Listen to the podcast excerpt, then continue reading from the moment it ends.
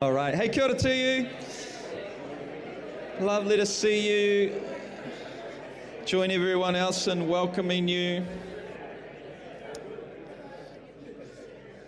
Hello to the live stream and the millions watching around the world. Nice to have you tuned in. Uh, I'm not really for sports chat in church either.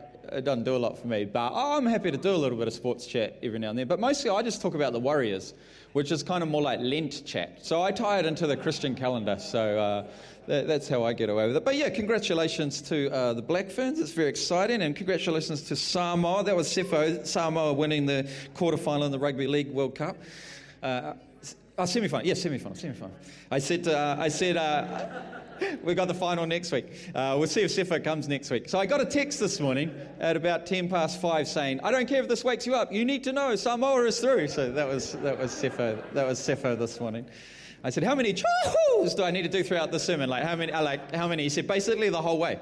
So uh, there you go. There's good things happening.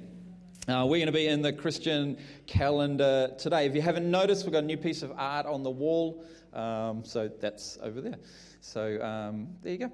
Hope you have seen that. But if you haven't, there'll be plenty of chance to have a look at it last uh, after the service. All right, I made an outrageous claim last Sunday, a staggering claim, an unsubstantiated claim, uh, that Christian discipleship can be uh, simplified down to two commitments. That was my, my, my claim last week. Two commitments. Uh, the first one, a deep commitment to live attentive to the still small voice of the Holy Spirit a deep commitment to live attentive to the, or a commitment to live deeply attentive to the still small voice of the Holy Spirit. That one probably not very controversial. The second one, a deep commitment to live, or a commitment to live deeply attentive to the rhythms and routines of the church calendar. That was what I added to that. And then we went on to not unpack that in the slightest. Uh, so the emails started coming in. Uh, somebody said, no, it's the Hillsong album of 1995, Friends in High Places, because I'd mentioned the 1999 album, uh, which is peak worship in all of history uh, by your side. But uh, they said, no, no, Friends in High Places, 1995. Uh, someone else said, no, it's the John Maxwell Enjoy Life Tape Club with leadership lessons from John Maxwell. And I was like, I'm sure it's not that. I don't, it's the Christian calendar.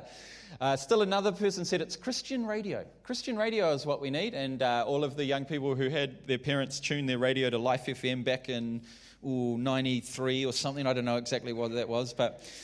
I remember when you, or Rima, when, and then your dad smashed the dial on the tuner so that Lisa couldn't listen to anything else, only, only Southern Star and Rhema and, and Life FM. That's, that's, the, that's the solution. And then Caleb said, now what we need to get back to is stadiums where Christian bodybuilders rip phone books in half and blow up, blow up hot water bottles. That'll, that'll make, and I was like, I, I don't think it's any, I think it's the Christian calendar. So uh, we'll have a look at that um, this morning. Uh, attentive to the rhythms and routines of the Christian calendar. Okay, I'm, I'm going to go fast and then I'm going to slow down and because uh, there's, there's some things that I want to put out there that I feel like I need to put out there, but I'm not sure that they're the bits that will be super interesting. It's hard to know. When I did a series and we went through the book of Revelation, I had a fair idea of what many people thought about the book of Revelation, and to the degree to which what's really going on in the book of Revelation is quite different to what people think. So that as a preacher, you're like, oh, I know what we'll tackle. We'll do this, we'll do this. This will be really interesting for people. With the Christian calendar, there's so much interesting stuff happening that is really fascinating and invites us to really live our lives in, in, step with the life of Christ. But I'm not sure exactly what people know or don't know. So I, I could be saying this thing that I think is really interesting, and like 99% of the people like, uh, yeah, we know all of that kind of stuff. It's like, oh, Drat, I thought that was an interesting bit. And then there's this other thing that I didn't think was interesting. You're like, oh, if you had said that, that would be really interesting. So I don't, we're just going to go all over the place this morning, and we'll, and we'll see what happens. So we'll go a bit fast, then we'll slow down. Uh, in the creation accounts early in Genesis, uh, there, there, there's this clear demarc- demarcation of time night and day, sun and moon, light and dark. There's this, there's this clear demarcation of time. Uh, and then later on in, uh, in Genesis chapter 8, verse 22, one of God's promises to Israel is as, the, as long as the earth endures, seed time and harvest, Cold and heat, summer and winter, day and night will never cease. So, right from the outset, we see the necessity, the importance, the gift of time, But the gift of time is something that is cut up and divided up and, and, and placed in different spaces and different paces and different uh, rhythms. Time itself broken into patterns and rhythms that anchor humanity in the seasons of creation. Uh, no endless summer, no endless winter uh, that lasts forever, cycles and rhythms and seasons. Uh, spe- spe- specifically, that's Hebrew. Uh, specifically is the English version of that. I just, I just break into Hebrew every now and then by accident, sorry. Specifically, uh, in an agrarian culture, deeply anchored to the seasons, uh, we might talk about tilling and fertilizing and planting and harvesting and feasting and preserving and fasting and working and resting. We, we see this incredible rhythm to life that is, is tied into the seasons of spring and summer and autumn and winter, the production of food. Uh, all of which gives shape to the totality of one's life. It gives shape to these people that live in agrarian cultures, gives shape to the way that they live their life. Us in Tauranga, me and Romeo were talking about this yesterday, coincidentally. Um, our winter doesn't get that cold. Like warm clothes in Tauranga is like jeans and a jersey. Uh, and then our summer doesn't get that hot. Like summer clothes are shorts and a t-shirt. So, like, you know, we're, we're not a, Tauranga is not really a, a, city that is, that is at the beck and call of the seasons. Uh, I know my brother lived in uh, Canada for a while and in Japan for a while, and they've got to make sure their boots are like minus 14 degrees worthy, or else they, they're not good. You need minus 14 boots, kind of thing. So we, we don't, yeah, we put on a jersey. So, but, but for ancient people, deeply tied to the rhythms of the seasons a time to do certain things, not to do other things. We read about this in Ecclesiastes. A time for everything, a time and a season for everything, for every activity under heaven. A time for everything also presupposes a time not for other things. If that's the time for that thing, then it's not the time for this thing. There'll be another time when it's the time for this thing, and it won't be the time for that thing anymore. And you just got to figure out is it the right time for this or the wrong time for this, and make sure we're kind of kind of in step. Time to do certain things and not to do others. What, do that, what does that mean? That invites us to have constraints and boundaries, uh, restrictions. It gives us responsibilities in life, but it also gives us freedoms in life, invitations to feast, especially around harvest time, invitations to fast, particularly like when harvest hasn't quite yet. You know, my kids, they, like the, their common line, harvest time for them is, is today the day where all the containers get filled up? And it's like, no, that's not today. Tomorrow is the day when all the containers get filled up. Why can't it be today? There's nothing to eat in this house. And there, there is things to eat, but it's not quite the same as the next day when harvest comes and all of the containers are filled up again. One season is not the same as the other. One day is not the same as the other. Each requires and calls for attention in different ways. Uh, some days and seasons are very ordinary, some are very extraordinary. Uh, holy days, we call them holidays these days, comes from the same English word. Life isn't a treadmill. Life isn't meant to be a treadmill.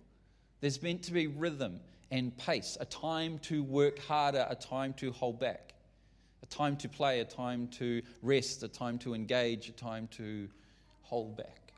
It's not a treadmill. Each season gives a different sense of the divine. One of the things or issues for us living in a neoliberal, consumeristic kind of productivity age is that we feel like we've conquered seed time and harvest and day and night and cold and heat uh, that, that, that, we're on top of that. We've conquered seed time and harvest because we have globalization and food imports, and you can have tomatoes any time of the year that you want, depending on what you're willing to pay for them. But, um, you know, we, we, we've, oh, we're not so tied to the seasons anymore. We've conquered uh, cold and heat. We have, we've overpowered cold and heat. We have fire and electric heaters and fans. It's not that kind of, we can, we can do what we want when we want kind of thing. Uh, we've, we're not constrained by summer or winter. We have incredible drainage. You know that and, until we have this like incredible flood where the drainage isn't quite good enough. But most of the time, the drainage takes care of things, and the roof and the gutter and these different things take care of things. And we're not so tied to the seasons. We have air conditioned offices and air conditioned mall, uh, malls. Uh, we have cold pools to swim in if we're hot. We have hot pools to swim in if we're cold. We're like, we've, we've overcome and defeated day and night and seed time and harvest and all these things. Um, day and night is optional and barely worth consideration because we have electricity and laptops and Wi Fi and cell phones, and we, we can keep going to midnight if we want. We don't, we don't have to stop. Even distance and separation, it's not in the Genesis passage, but even distance and separation. Oh, we've got Zoom calls now, and you can go online, and you don't actually need to be in person. There's all sorts of ways. We're, we're very sophisticated the way that we've conquered all these things. Creates the illusion. Is that your phone going off, Lisa, in the middle of the sermon? I wouldn't normally point that out, but it feels like uh, it feels like I should. Uh, it creates the illusion that time and the seasons and these kind of things, they're not, we're, not, we're not beholden to them. But it's, Craig knows it's an illusion because Craig's a farmer. Craig knows there's certain seasons that you do certain things, and if you don't do it then, you're not going to get a chance to do it later. But, but, but for my kids who think harvest is Tuesday at the farm that is Brookfield New World, it's like they're, they're living in an illusion that is not, it's not true. We're able to work 24 7. We're able to go to the gym 24 7. You wouldn't sign up to the gym unless it was a 24 7 gym, because sometimes you want to go to the gym not during the other hours, you want to go in those hours. Uh, we don't have any in Tauranga, but the world has 24 7 driving ranges. You can go and hit a golf ball whenever you want, 24 7, never shuts. You can shop 24 7 online. We're led to believe that there's no inherent boundaries or constraints to time that we can do what we want when we want. Uh, in the words of Arcade Fire, I've used this in a sermon before, but we live in an everything now culture. We can have everything now. Nothing needs to be deferred. You don't need to save up for anything. You can um, use uh, all of those apps kind of thing. Well, I can't, remember what they're called, pay, afterpay and all of them. You don't have to save up for anything. You can have it now. You can have everything now. You can have tomatoes whenever you want. Everything now. But everything now is not good for us. Um, so we need to manage that, of course. And we think, yeah, we're good at we're really good at managing that. So here's a little experiment for you. Imagine if I said, well, you need to bring along next Sunday all of the bulbs from your house. You need, to, you need to bring all your bulbs to church, hand them in, and you're not allowed any bulbs at your house, and we'll return your bulbs to you next Sunday. The immediate thing is, oh, don't be ridiculous. We can turn the lights on and off at night, and we know how to manage daytime and nighttime and all of these kinds of things. All right, follow up question. How many people are getting enough sleep? How many, not, not, this is a rhetorical one, you don't need to put your hand up, but how many people in this modern day and age where electricity, you don't need to hand your bulbs in, we can really manage that well? Well, that's a really easy, that's the easiest of all of our technologies to manage. Do you turn the light off at the right time? Or you're you staying up too late or getting up too early? All of these kinds of things. Get rid of the bulbs and suddenly you go to bed when it's dark and you get up when it's light. We, we, I know we can manage it. We can do so much better. And we can. We can manage it. I'm not, don't bring your bulbs next week. I don't want your bulbs. We can, but we're not as good as that as what we think we are. We're not as good at, as putting the constraints and the restrictions in place in our lives as what we think we are. We'll get to some of the holy days in New Zealand first. One of them is Labor Day. You're a lot wiser than me, obviously, so you know what Labor Day is about. I had to Google what Labor Day is about. It's a celebration. In 1840, a guy, Samuel, who was a carpenter, he petitioned, uh, uh, he petitioned government to uh, bring into play an eight hour workday. And so, and then from 1890, we started celebrating Labor Day, and the unions got in on all that. But it all comes back to the, the inst- instigation within New Zealand of an eight hour workday. So that's one of our holy days. We get a day off for that. And I just wonder how many of us on that Labor Day that's been gifted to us, we reconsider our work patterns. Am I, am I working an eight hour day?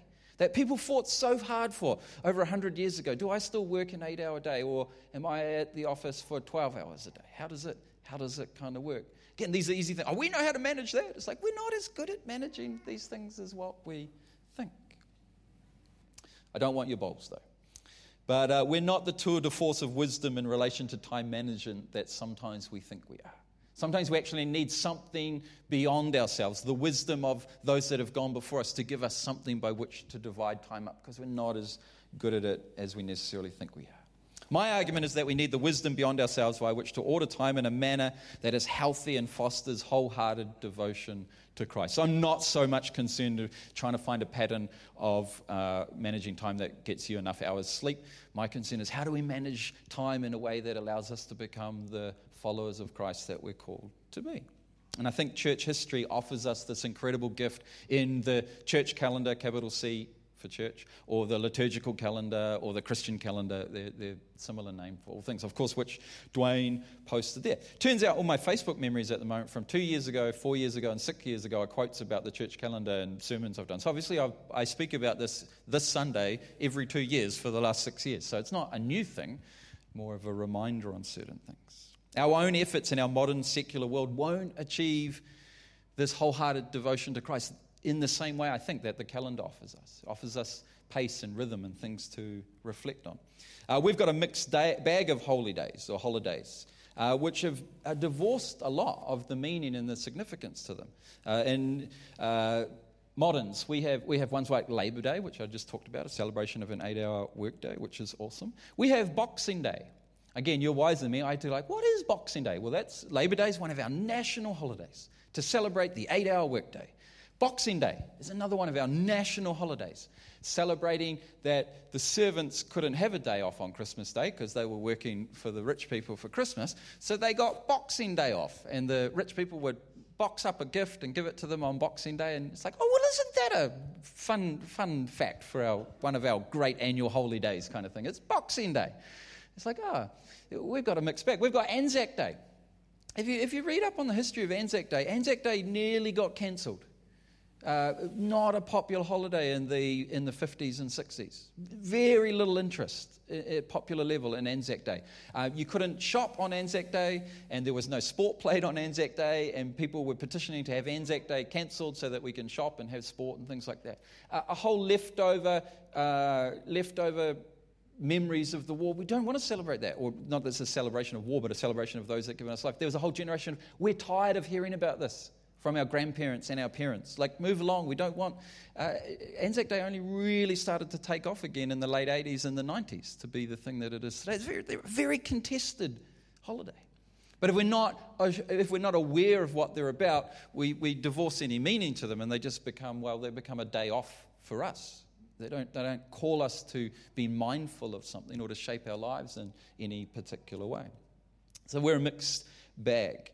The ancients, these were always seasons, always tied to seasons harvest and midwinter or summer solstice, and tied to the gods as well. There was a sun god and a moon god and storm gods. Anything that you couldn't control had a god because it was unpredictable, and so you needed to make the right kind of sacrifices to the god to make sure you got a harvest and things like that. Um, Israel. Israel takes the seasons and then ties events in their story with with God into them. And so the, the, the, the major uh, uh, Jewish festivals, they still they incorporate the seasons, but now they also incorporate something of what God's done in their story. Uh, you've got Passover, which obviously celebrates the deliverance of Israel from Egypt. But, but Passover is held on the full moon after the nor- northern vernal equinox when the barley is ripe. If the barley's not ripe, you have to wait till it's ripe, kind of thing. So it's, it's deeply tied to the seasons as well. It builds on the season, but it adds significant events of their journey with Yahweh. Uh, Pentecost is a celebration of the giving of Torah, the giving of the law of Moses, and that's celebrated uh, with the wheat harvest. Tabernacles, living in tents, you go, it's a camping holiday essentially, uh, to remember the 40 years that Israel journeyed through uh, the wilderness and lived in tents, and yet they, they knew God had promised them a land. God had promised them a home. So, you, the, the Feast of Tabernacles or the Feast of Tents, you live in a tent, and that's always held at harvest times, well, when everything has been harvested. So, there's this tying together. Like I said, our modern is a bit of a mixed bag of this, that, and the other thing. So, so where could we land that maybe, maybe offers us something a little bit more kind of significant? Paul writes in Romans 14, verse 5 to 6 One person considers one day more sacred than another, another considers every day alike. Each of them should be fully convinced in their own mind. Whoever regards one day as special does so to the Lord. Whoever eats meat does so to the Lord, for they give thanks to God. And whoever abstains does so to the Lord and gives thanks to God. Paul's living in a um, funny old time. You've got Jewish people coming to Christ uh, and they're like, do we celebrate Passover? Or but there's this new Passover things that, that has happened in Jesus. What, what's our thing? Uh, Jewish people are, are, coming to Christ and finding freedom in Christ. Uh, previously, they wouldn't eat meat offered to idols, but then Peter has this encounter and he's eating things that God has not said unclean. And so now that it's like, well, are we allowed to eat meat or are we not allowed to eat meat? And most of the meat that you can eat comes from the butchery that also happens to be the, the pagan temple market where they cut up the meat. That's kind of where you get your meat from. There's no, uh, what would we say? There's no secular butcher. Uh, all of the butcheries are, are, tied to temples and things like that. So the meat you're eating is sacrificed to idols, but are we allowed to, before God, eat that meat? And, it's, and, and Paul says, look, you, you come to this place of freedom in Christ to celebrate that as being holy. And if you're not going to eat meat, don't eat meat. Just do it and honor God. If you are going to eat meat, eat meat and make sure you honor God. If you're going to celebrate this day, celebrate that day and honor God. And if you're not going to celebrate that day, that's fine, but make sure you still kind of honor God. And there's this, there's this, there's this freedom, but there's also this sense well, however you're going to live, though, however you're going to organize time, make sure you do it in a way that honors God. So you're not obligated to follow the church calendar, of course. And yet, these early Christians began over the first kind of little while. The first shift was suddenly the day of worship was a Monday, the first day of the week, right? That was a controversial. And, and that's these half the Christians are Jewish and half the Christians are Gentile. And it's like, do we go to, you know, so there's these new things they're trying to work out. How do we do this? The different cultures coming together. So you begin to see Sunday become the holy day where mostly Christians would gather for worship. And then over the next kind of three or four hundred years, this Christian calendar began to evolve and began to become a way of orientating time around Christ. Practice now for 1500 years, more or less, kind of tried and true, kind of, kind of the waters have been tested, and we seem to keep coming back to it again and again. An invitation to live your story in the story of Christ. So the Christian calendar kind of is tied to the seasons, builds on the events of ancient Israel, and then builds on the life of Christ to offer a way for us to consider time. All right, I think uh, next slide. Is it the next slide? Mm, there we go. There's a big one. This is the liturgical calendar. This is the major seasons of the liturgical calendar. Um, builds on the life of Christ, but is missional in nature. Is this, this calendar that's designed as Christians encounter people that don't know God, people that don't know Jesus, people who don't know the story of Jesus and have their own story. The Christian calendar kind of comes, or Christians, missionaries, missionary wouldn't be the right term, more just the spread of Christianity as people move and relocate. Oh, oh, I've gone back to my village in northern Germany and the Germanic tribes, and they celebrate this. Should I celebrate that? Because that was to a pagan god, but now I follow Jesus. It's like, what do we do? And they're, they're trying to find creative ways to kind of work out how to be Christian and how to honor God and celebrate these different things. So, all sorts of little things happen. So, Easter retells the story of Passover, but the focus is now on the life of Christ. Uh, Christmas, you've probably heard some people say, Christmas isn't in the Bible, that's a pagan festival. Um, they're mostly right, it's not in the Bible, and it, it, it does have kind of pagan origins, because these Christians move into these northern Germanic tribes, and they have this midwinter festival in the deepest dark that celebrates the dawning of a new light as we switch from the, you know, the longest day, and then the next day is the now the, the light is getting brighter. There's this new sun that's come. And there's these Christian people spreading there going, well, we're not going to celebrate that. But let me tell you about a story about a different sun that comes into the midst of darkness and begins to turn the darkness into light. And so they, they share the story of Jesus, and that becomes this marking of the time where Christ was born, the new light that is coming into existence, kind of thing. And then they begin to subvert and flip these old festivals upside down and offer you something different. Um, Christianity spreads. Folks coming to Christ, they're trying to work out how to celebrate things like winter solstice in the darkest of dark, but to honor Christ in the midst of it. And so Christianity kind of subverts these, these festivals and, and offers, well, how could we reinterpret some of these in the life of Christ? Uh, Christmas becomes the, the birth of Christ, the incarnation, Christ entering into our story. Uh, let me tell you about one more, particularly this morning uh, the Great Christian Festival of Halloween. So, I wanted to tell you about the Great Christian Festival of uh, Halloween. And that was a few weeks ago, and we had Ray Costa speak, and he touched on some different things there, but I just wanted to pick up on that for you as well. So, Halloween. Under the pantheon of the Roman gods, uh, and in the, the folk religions of the early Celts and the Germanic peoples, festivals were held that marked the seasons, like I've already talked about. The autumn festival marked the harvest, and the beginning of winter. But for the Celts, this festival was known as um, Summer's End. And these festivals were religious in nature as well. It wasn't just the seasons, they were religious in nature as well. They were a liminal space.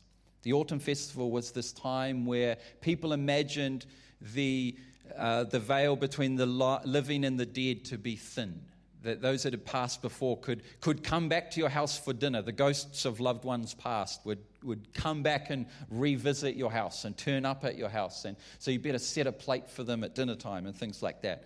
Uh, we have the Day of the Dead in South America and Mexico and different ones, but th- these, are, these are happening everywhere, kind of thing. Uh, fairies and ghosts and the souls of the, de- de- the dead would travel between the different dimensions and these, these kinds of festivals. They became occasions to consider death to consider the underworld, uh, the deepest dark where ancestors and ghosts and things lived. Uh, traditions were varied and traditions evolved. One tradition included dressing as the dead or dressing as characters from the underworld and going door to door to collect treats or to do mischief. Uh, the practice mimicked the idea that the gods were temperamental and you couldn't be trusted and they couldn't be trusted. Remember, I said you had to offer sacrifices to the sun god or the harvest god or the moon god because who knows if you have a good harvest or not? And who knows what the right sacrifices to make. It's all very kind of mischievous, and they can't trust the gods, and they're mischievous in nature, and they'll play tricks on you. These kinds of things. Um, gods will give you nothing but mischief if you don't make the right sacrifices. Another was to carve out pumpkins. Originally, it was tur- turnips. We, that hasn't obviously caught on. There's not many turnip carving competitions, but you'd carve out a pumpkin and make it look angry to scare away the ghosts and the, the dead and the, the unseen spirits and these kinds of things. So this is this is um, long, long time ago. As Christianity spreads, Christians are trying to figure out how to respond to that. What is the what's the Christian story? What's the Christian alternative to summer's end? To these autumn festivals, to these days of the dead, to these, these occasions where everybody's talking about the dead and unseen realms, and grandma, who obviously no one loved her because she comes back and she plays tricks on us and she's angry and we should have done a better job. Well, what's the Christian response to that? What do we believe in our story? And so the church inaugurated a different festival. It was around 609. Uh, not a, not a, not a one day festival, but a three day festival known as All Hallow Tide or All Saints Tide or All Saints Time. They instigated a three day festival, All Saints Time. A festival designed to sit alongside or to exist as an alternative to these kind of more pagan festivals in ancient times. A festival uh, to, to consider what the gospel story is about, uh, tells us about the dead, tells us about the afterlife, tells us about hope we have in Christ. How do we subvert that and tell a different story? A chance to consider the reality of death, the fear of death that we often carry, a chance to remember those who have passed away, saints known and unknown. And so those three days are October the 31st, November the 1st, and November the 2nd. Uh, like I said, just not long ago. October the 31st was uh, Halloween, or Holy Evening, or Saints' Evening. It was the, the first night of that festival. Holy uh, Evening. Uh, the day was an invitation to prepare, to pray, to consider one's baptismal vows, where you died in the waters of baptism and were raised to new life in Christ. So now you're no longer, it's no longer you that lives, that Christ that lives in you. So, so Halloween, that was a chance to, to be prayerful and to remember your own, your own vows that you took at baptism, to, to, to, to die to one way of living and to live a new life chance to reflect on our eternal hope in Christ. Neither the dead nor Hades, literally the, the God of the underworld, are in charge. They do not have the final word in the face of death. Uh, November the 1st, Hallow Day or All Saints Day, a chance to remember the saints with a capital S, the true role models of the gospel that have gone before us and lived a life that would be worth emulating. Uh, not the Kardashians, not sport rugby league players, not cricketers, not whatever's, but to remember people that have they've followed Christ wholeheartedly the whole day of their life. That, that's a, an invitation each year to look at the autobiography of one of the great saints of history and to go, what, what could I learn from that person's life? What, did, what have they taught us in regards to what it is to follow Christ? What was, what was the, the, the circumstances of their life, the trials and the tragedies that they faced, and how did they kind of, how did, how did they kind of persevere and follow Christ? And then All, Says, All Souls Day, the 2nd of November, a chance to remember loved ones who'd passed away just in the previous 12 months. To remember people from your family or from your church family who had died, faithful followers of Christ whose life had, life had, had, had come to the end of their race, kind of thing. To Remember those saint, uh, saints. It's All Souls Day. Or to remember loved ones from your family that had passed away. It's a chance to remember that death is a reality.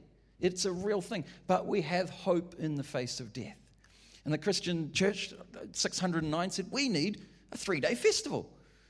What they decided, they said, We don't need a 50 day festival to consider the dead. Uh, we don't need a whole season of ordinary time that goes for like 170 days or whatever it is. We, it just needs three days. Three days. Halloween, All Saints, All Souls. That should be a part of our Christian discipleship. That three days out of 365, we, we kind of look at death. And we, and we have this, this new understanding in death that there might be people dressed up as monsters. We might dress up as monsters with our kids, but then we take the masks off with our kids and we expose the fear of death to no longer. It's like Scooby Doo. It's like, look at the monster. And you take, oh, no, it's just Mr. Jones, you know. You do that with your family. It's like, oh, look at that monster. No, it's just mum. It's like, ah, I was so scared. And, and with our kids, we, we help them to confront their fears. But the greatest fear of all is the fear of death, to confront their fears. But now, though, what we do is we're trying to subvert Halloween with light parties, which I think is kind of cool for your under threes. But when the church is subverting Christian festivals to do different things, we've, we, we don't have our history clear enough. We don't understand what's going on. Because the secular world does what the secular world does and secularizes Easter and Christmas. And we don't call them holy days anymore. We call them holidays. And it's our time off to do our thing. It's like, no, no, these are holy days to remember certain things. Chance to face death. Let me just read Romans chapter 8, verse 35 to 39 with this in mind. What shall separate us from the love of Christ? Shall trouble or hardship or persecution or famine or nakedness or danger or the sword or any sort of mischief? Shall any sort of mischief come between us and God? No way. As it's written, for your sake we face death all day long. We are considered, considered as sheep to be slaughtered. We've already been baptized. We've already laid down our lives. We've already died. We're just yet to experience our natural death and our true resurrection, but it's already taken place in baptism. In all these things, we are more than conquerors through him who loved us. I'm convinced that neither death nor life, nor angels nor demons, and then if you do your Greek, nor fairies or zombies or scary pumpkins or mummies wrapped up in toilet paper or trick or treaters dressed as the Kardashians, none of these things can separate you from the love of God. Neither our fears for today nor our worries about tomorrow, especially about death, even though we try not to talk about it in our, money, in our modern world. Even our fear of death can't separate us from, even death itself can't separate us from the love of God. Not even the powers of hell can separate us from God's love. No power in the sky above or the earth below, nor anything else in all creation, not even a zombie apocalypse, will be able to separate us from the love of God that is in Christ Jesus. 609, they thought, we need a three day festival, rhythm of Christian discipleship, where we consider death and we consider fear, and we consider the underworld, and we consider darkness, and we say, hey, we've got a different story to tell. So the church created this festival that starts with Halloween and then has All Saints and All Souls. And it's only three days, and that's why we don't, like, you can't make a wedge, you know, Halloween. It's like, it's, those are all the Sundays kind of thing. And then Christ is King Sunday is coming up, and, and put that in there. Wisdom of the church. They decided that we need four weeks, Advent. We need four weeks to think about what's what do we hope for in life? What are we looking forward to? What's our anticipation? What do you think? What do we think it will be that will save us and rescue us and redeem us and turn our situation around? The wisdom of the church said, hey, you need four weeks to consider that. We'll call it Advent. And it's a season where we prepare our hearts with excitement and anticipation for the coming of Christ. And we remember back to the coming of Christ 2,000 years ago. But then we also say, hey, we remember that Christ can turn up in our lives today. It's one of the invitations of Advent. What are we hoping for? Are we hoping that the lotto ticket will come through and turn up in our lives today? Are we hoping that old mate will finally get his act together and turn up in our, or are we hoping that Christ and your love and your goodness and mercy, that you could turn up in our lives today and do something? It's an invitation to remember that Christ will come again as well the advent, the arrival, the coming of Christ, that, that Christ will come again. What's our ultimate hope for this world? Musk and his satellites bringing world peace? Or that one day Christ will come again and restore and mend and heal and put things back together. The, the wisdom of the church calendar said, you need four weeks to live into that. You need four weeks to reflect on that. We'll be starting that in two weeks' time. That's why we're in Narnia, because Narnia is this magical land that invites us to just remember life's not all what you can see and measure and taste and touch. God can show up and do unexpected things. There's a magical kind of dimension to life. So we, we go into Narnia to remind ourselves are we expectant that God can show up in unexpected ways? And is that where our hope is? Or is our hope in our education or a family or lotto or whatever? You need, decided that you needed four weeks of that. When Christmas does arrive, church calendar says you need 13 days, uh, 12 days. You need 12 days of Christmas for that. There's again, I say it every year. So the 12 days of Christmas starts on Christmas Day through to the 6th of it's not the 1st to the 12th of December when Briscoes has a massive sale called the 12 Days of Christmas. It's like, don't listen to Briscoes. Their historian is terrible. You need 12 days to remember that, man, it's Christmas and the gold there.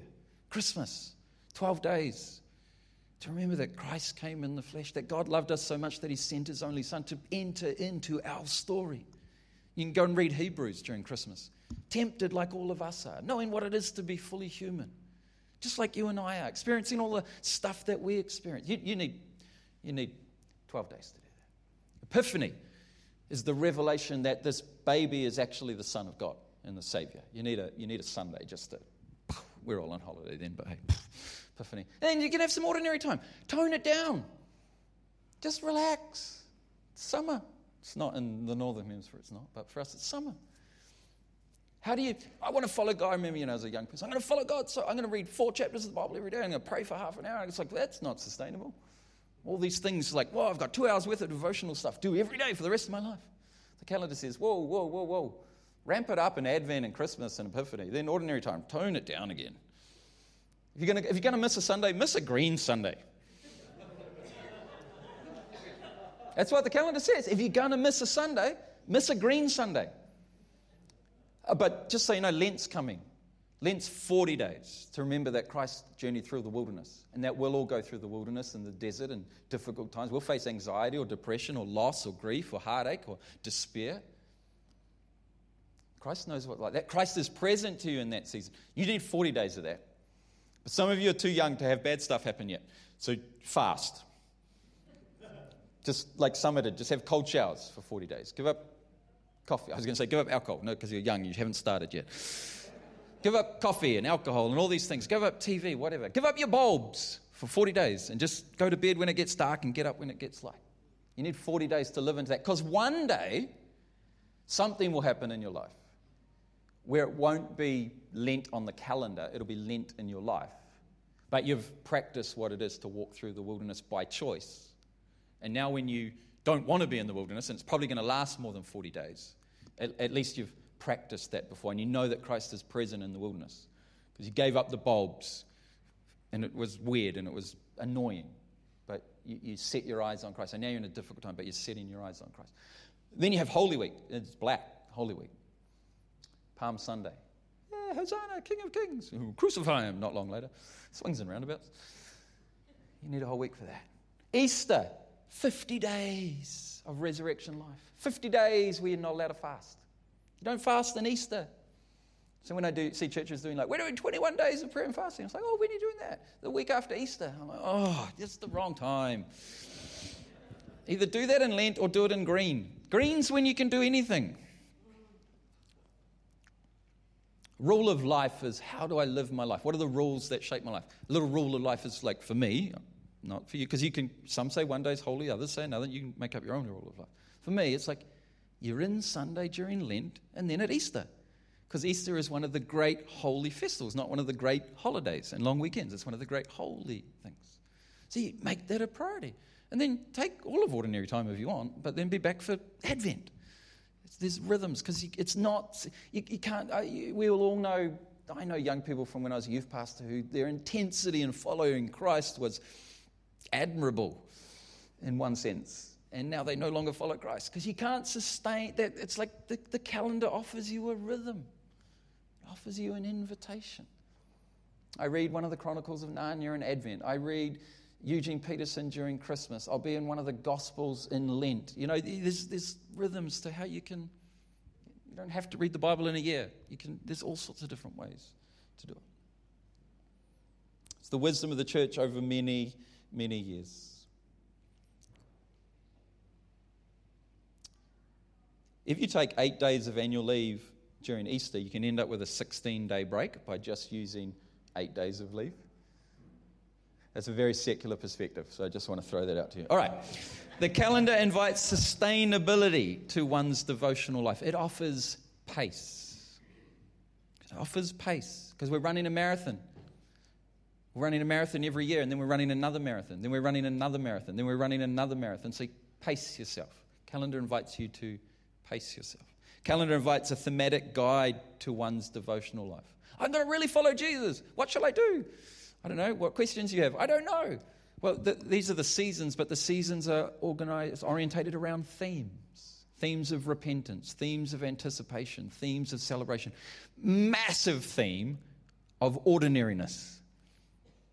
You, know, you do know that life's a gift work and play and family and fruit and cricket World Cups, they're painful, but still, they're, they're all a gift. Just the ordinary stuff of life. That's all a gift of God and celebrate that. Not all of life is this amazing victory. There's highs and lows, and then a lot of ordinary stuff in between. So it offers you a theme. I'm going to tune into that still small voice in the Spirit. What's the theme at the moment? What, what do I think about hope and anticipation? And it invites a communal sense to one's devotional life. Because Christians have been living this for 1,500 years, like billions of Christians. There, there's devotionals, and there's, chuck up uh, the next slide, Steve. There's devotionals, and there's resources, and there's all kinds of ways that you can tap in the wisdom of others to help you in your own journey. All right, here's the last slide. Next week is Christ is King Sunday. It's the celebration that the, the calendar takes us all the way around in a circle. We land at this point, point and our, our great hope is that Christ will be king. Uh, the, what did Dwayne read from Colossians? The supremacy of Christ. When all is said and done, Christ will be king overall. That's Christ the King Sunday. We start again in Advent. So, up on the screen, there, what are the, some things? These are some of the kinds of questions you can ask in the season of Advent in your devotional life. What do I look forward to in life? What do I count down to? And the obvious answer at this time is we're counting down to the holidays. I need a break. But that betrays well, where do you feel like that which sustains you comes from? Is it the, and nothing wrong with the holiday, and they help sustain us. But where, where is my ultimate hope? Where do I need to where do I need Jesus to show up in my life? Where do I need Jesus to show up in my life? Do I invite this and make room for this? Or am I living in such a way at such a pace that I'm more or less the there's no room in the inn? Even if Christ was knocking on the door, I would be unaware that Christ was knocking on the door. Am I patient? Able to rest and wait in Christ? Or do I have a tendency to run ahead, to push? If it doesn't look like Christ is coming through for me, I'll come through for myself. That's, that's part of the Christmas thing with kids is the anticipation, the counting down. How do I wait with excitement and also patience rather than waiting with despair and futility and having given up? Am, am I patient? Do I know what it is to, to have established patience as a virtue? Now that you're an adult, the counting down of patience isn't relating to the present that's under the tree. You know all the, what they are, you, you buy them for everyone else. The counting down is to patience that, that God, I've got everyone, all of us, dreams and thoughts and ideas and promises that I feel like, God, this hasn't come through, but I, I feel like you spoke to me and you promised this. Okay, what does it look like to, to have hope for that and to have patience? Uh, there's just some journals you can get. You can get journals for all the different seasons, uh, uh, devotionals for all the different seasons. Just get a Kindle app on your phone and buy it for $9 off Amazon. And if it's a good one, read it again the next year. Because you'll be in a different headspace and the journal will, different things will stand out to you. And if it was rubbish, get a different one for the year after. Oodles of devotionals that you can get. And that's a way you can kind of live in the season and be present to the season. So I think the commitment is to tune into that still small voice of the Spirit. But if you just say that, that's very open ended, can create a huge amount of pressure. How do I pace that? What do I pay attention to? What questions should I be asking? Well, the church gives us this gift of a calendar, which, which gives a bit of a shape, a bit of, bit of orientation to it, to tune into that still small voice. All right, let's stand. We'll close in prayer this morning.